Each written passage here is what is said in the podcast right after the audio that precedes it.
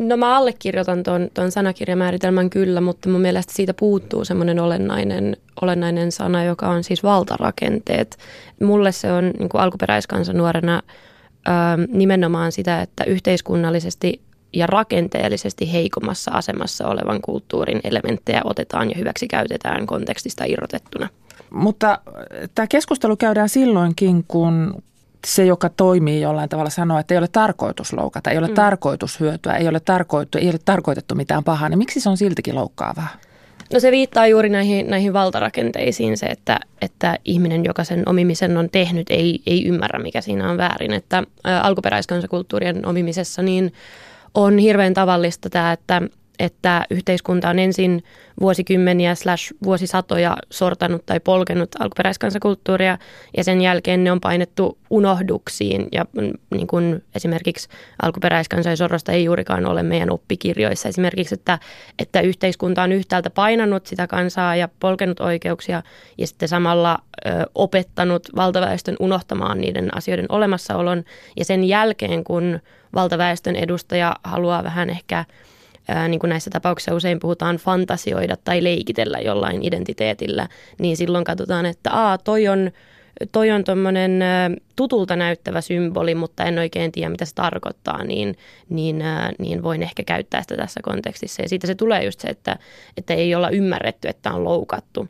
mutta, mutta se ei niin kuin silti poista sitä loukkaavuutta, että koska alkuperäiskansojen sorto ja meidän edelleen olemassa olevat ongelmat on ihan täyttä totta eikä mitään fantasiaa, niin, niin silloin se ei tarkoitettu loukata ei oikein niin kuin riitä hyvitykseksi. Tarkoittaako tämä myös sitä, että, että tavallaan vain valtaväestön sopivaksi katsomissa kohdissa puhutaan siitä alkuperäiskansasta? Eli silloin kun Joo. meitä huvittaa, silloin kun meistä on niin kuin tärkeää puhua, silloin kun meistä on sopivaa – ottaa tätä keskustelun aiheeksi? Joo, ilman muuta. Ja, ja useinhan alkuperäiskansojen edustajat ö, nimetään ehkä siinä keskustelussa vähän pikkumaisiksi. Usein sanotaan, että, että no pitääkö teidän nyt tästäkin loukkaantua ja minkä takia tästä täytyy nyt puhua. Ja, ja eikö maailmassa ole oikeampia ongelmiakin. Ja sitten alkuperäiskansojen puolelta sanotaan sitten taas, että no, että, että aina kun me yritetään nostaa niitä oikeita ongelmia keskusteluun, niin nehän ei – pääse ilmoille, mutta kulttuurinen omiminen on noussut keskusteluun ja, ja se on niin kuin heijastumaan niistä niin kuin suuremmista ongelmista, mitä, mitä alkuperäiskansat kokee, niin, niin sen takia myös niin alkuperäiskansat on aika nopeita tarttumaan semmoiseen keskusteluun, jos he tietää, että he voi saada jonkunlaista jalansijaa. No tässä kohti on sitten hyvä kysyä se, että nyt kun esimerkiksi me puhutaan intiaanipäähineistä tällä mm. hetkellä Suomessa, niin miksi saamelaiset ovat tässä keskustelussa mukana? Multa on kysytty tota aika monestikin tässä nyt parin viikon aikana, mutta mä pidän edelleenkin siitä kiinni, että kyse on alkuperäiskansojen välisestä solidaarisuudesta. Ja äm, Suomen turismilla ja, ja näillä missikisoilla ja tämmöisillä niin kuin eksotisoimisella niin on pitkät perinteet sillä, että alkuperäiskansakulttuuria hyväksi käytetään saamelaisten kulttuuria erityisesti. Ja tämä sulkapäähineiden käyttö ei ole mikään poikkeus, että se on ihan osa sitä samaa rakenteellista ongelmaa, vaikkakin se sattuu nyt olemaan toinen alkuperäiskansa. Mutta, mutta mulle tässä on ennen kaikkea kyse alkuperäiskansojen välisestä solidarisuudesta, koska mullakin on hyviä ystäviä, jotka kuuluu Amerikan alkuperäiskansoihin. Ja, ja tämä on niin ihan yhtä lailla heille on järkyttävää nähdä, kun saamelaista kulttuuria hyväksi käytetään. Ja, ja siksi toiseksi, koska Suomessa on epätodennäköistä, että Amerikan alkuperäiskansan edustaja pääsisi itse puolustautumaan, niin mun mielestä on vaan luontevaa, että joku toinen alkuperäiskansa puolustaa heitä. Mä vielä haluan saada selville sitä, että mikä tässä on siellä taustalla se, se mm. iso asia, kun, kun sitä on ulkopuolelta vähän vaikea ehkä hahmottaa. Sen kulttuurisen omimisen vastustamisen ymmärtää helpost, helpommin silloin, kun tämä vieraskulttuuri esitetään väärin, mm. pilkaten, ivaten. Mutta miksi se ei ole hyväksyttävää, vaikka se kulttuuri esitettäisiin oikein, jopa imitoiden? Oikeastaanhan kyse on siitä, että jos sitä kulttuuria esitetään oikein, niin silloinhan se usein no oikein on oikein, eikö niin, että, että esimerkiksi saamenpuvun käytöstä markkinoinnissa on olemassa ihan saamelaiskärjen selkeät ohjeet, ja intiaanien niin kuin, tai Amerikan alkuperäiskansojen symboleista on myös olemassa sellaisia aspekteja, joita on mahdollista käyttää, esimerkiksi heidän tekemät design tai heidän tekemät korut, mutta, mutta se on juuri niin kuin tämä, näiden symbolien pyhyyden merkitys, näiden symbolien ö, tarkoitus sille yhteisölle, joka siinä korostuu, että, että kun meille alkuperäiskansoille on ihan selvää, että, että tietyt symbolit kuuluu vaan vissiin käyttötarkoitukseen. Ja se, että, että vaikka sulkapäähineet, jotka on varattu vaan tosi tärkeille hahmoille alkuperäiskansayhteisössä tai, tai saamenpuut, jotka on varattu vain tietyn alueen saamelaisille esimerkiksi, niin meille se on ihan niin kuin itsestään selvää, että, että silloin kukaan muu ei niitä käytä kuin ne ihmiset, joille ne on tarkoitettu. Ja, tota, ja se, että niitä, niitä symboleita silti käytetään, niin viestii meille siitä, että miten pitkä keskustelu meillä on edelleen edessä niin kuin alkuperäiskansan oikeuksien parantamiseksi. Nyt kun Petra Laiti otit esille tämän saamen puvun, mm. se on helppo ymmärtää. Se ei ole mikä tahansa vaate, vaan siihen liittyy ihmisen tarina ja, mm. ja se on todella siis merkittävä osa sitä kulttuuria, syvä osa sitä kulttuuria. Ja silloin on ymmärrettävää se, että on halu varjella sitä kulttuuria. Mm.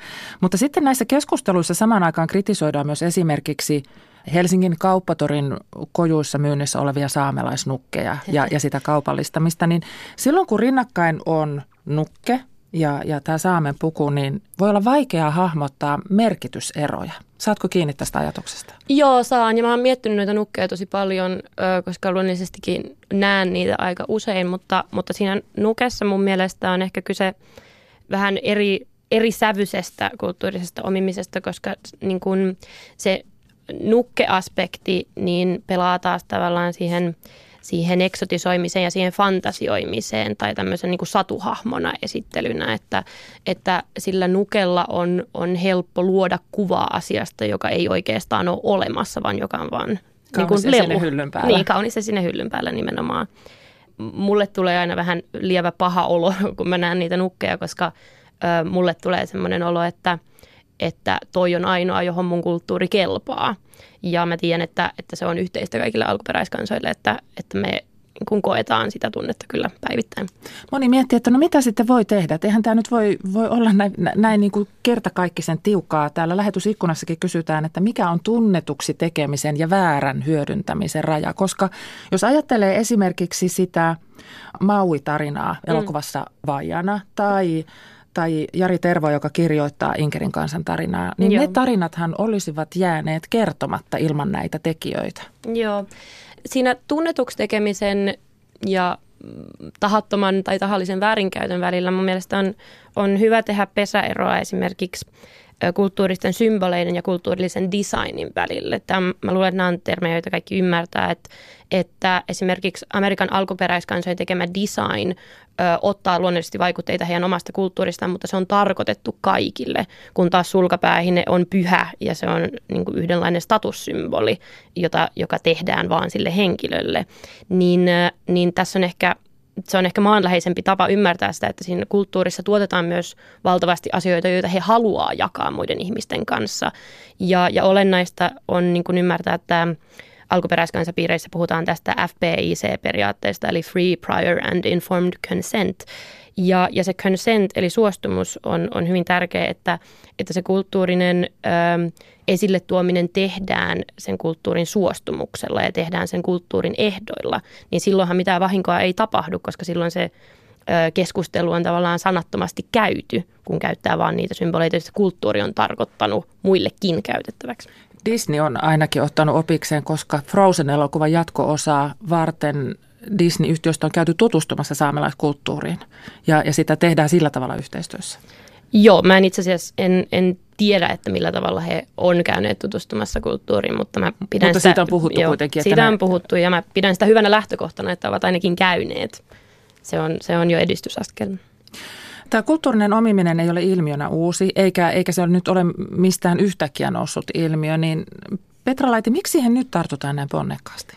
No mä luulen, että ihmisten tietoisuus asiasta on, on noussut ihan, ihan valtavat määrät nyt ihan viime vuosien aikana ja, ja Suomessahan näitä, näitä kohuja on ollut muutamakin, että, että tasan vuosi sitten oli tämä Kiasman grind case, kaksi vuotta sitten oli, oli tämä missi, joka halusi edustaa tämmöisessä Saamen pilapuvussa tai pilapukuversiossa Saamen puvusta mm. ihan näissä Miss Universum-kisoissa vai Miss Maailma, mutta kuitenkin. Ja, ja tota, mä luulen, että pikkuhiljaa niin tämä keskustelu alkaa tuottaa sellaista tulosta, että ihmiset niin kuin tiedostaa jo, että siinä on jotain mätää siinä kulttuurisessa omimisessa. Et, et vaikka ei vielä osaa ehkä muodostaa sitä, että mikä on oma mielipide, niin tietää, että, että se on aihe, josta on keskusteltu paljon. No jos nyt jonkin kulttuurin, vaikka, vaikka saamelaiskulttuurin piirteitä haluaisit pitää esillä kunnioittavasti kulttuurisesti kestävällä tavalla, niin miten se on mahdollista? Miten sen voisi tehdä? no saamelaisillahan on, on esimerkiksi tämä Saamituotsi-merkki, joka, joka viestii siis aidosta saamen käsityöstä ja, ja saamen niin design on, on hyvin, hyvin tämmöinen elävä kulttuurin osa taas, että, tota, että Saamenmaallahan tuotetaan myös ö, niin kuin valtavasti tämmöisiä neutraalimpia käyttöön tarkoitettuja esineitä, kuten esimerkiksi niin kuin huiveja tai, tai kenkiä tai rannekoruja, jotka edustaa just tämmöistä niin kuin, modernia kulttuuria, että sitten se niin kuin kaikista perinteisin ja kaikista niin kuin vanhin osa varataan vain sille yhteisölle. Se syvä, kulttuurin Joo. syvä ydin. Joo, mutta että, tota, että luonnollisestikin niin, niin tämmöinen saamelaisdesign on tarkoitettu myös ulkopuolisten käytettäväksi useimmiten, että, tota, että eihän sitä muuten tehtäisi. Matkailussa saamelaiskulttuuri on ollut erittäin näkyvä osa Suomea jo vuosia ja, ja siinä ajatellaan, että, että eihän se nyt ole ongelmallinen, että hyötyhän sataa Lappiinkin saamelaisalueella.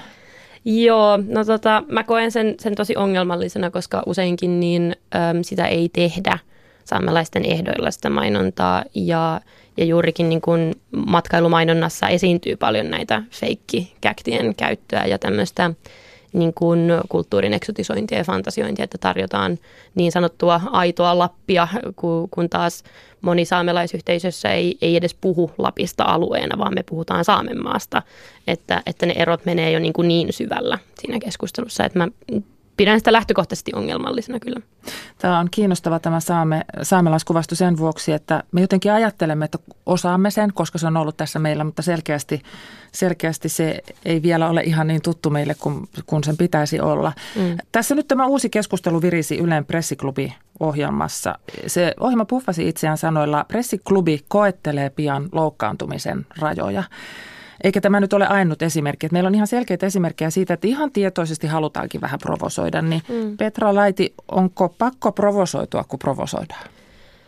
No ei, ei tietenkään, mutta, mutta toisaalta alkuperäiskansojen oikeudet on sellainen asia, joka, joka hyvin harvoin Suomessa pääsee julkisen keskustelun tasolle.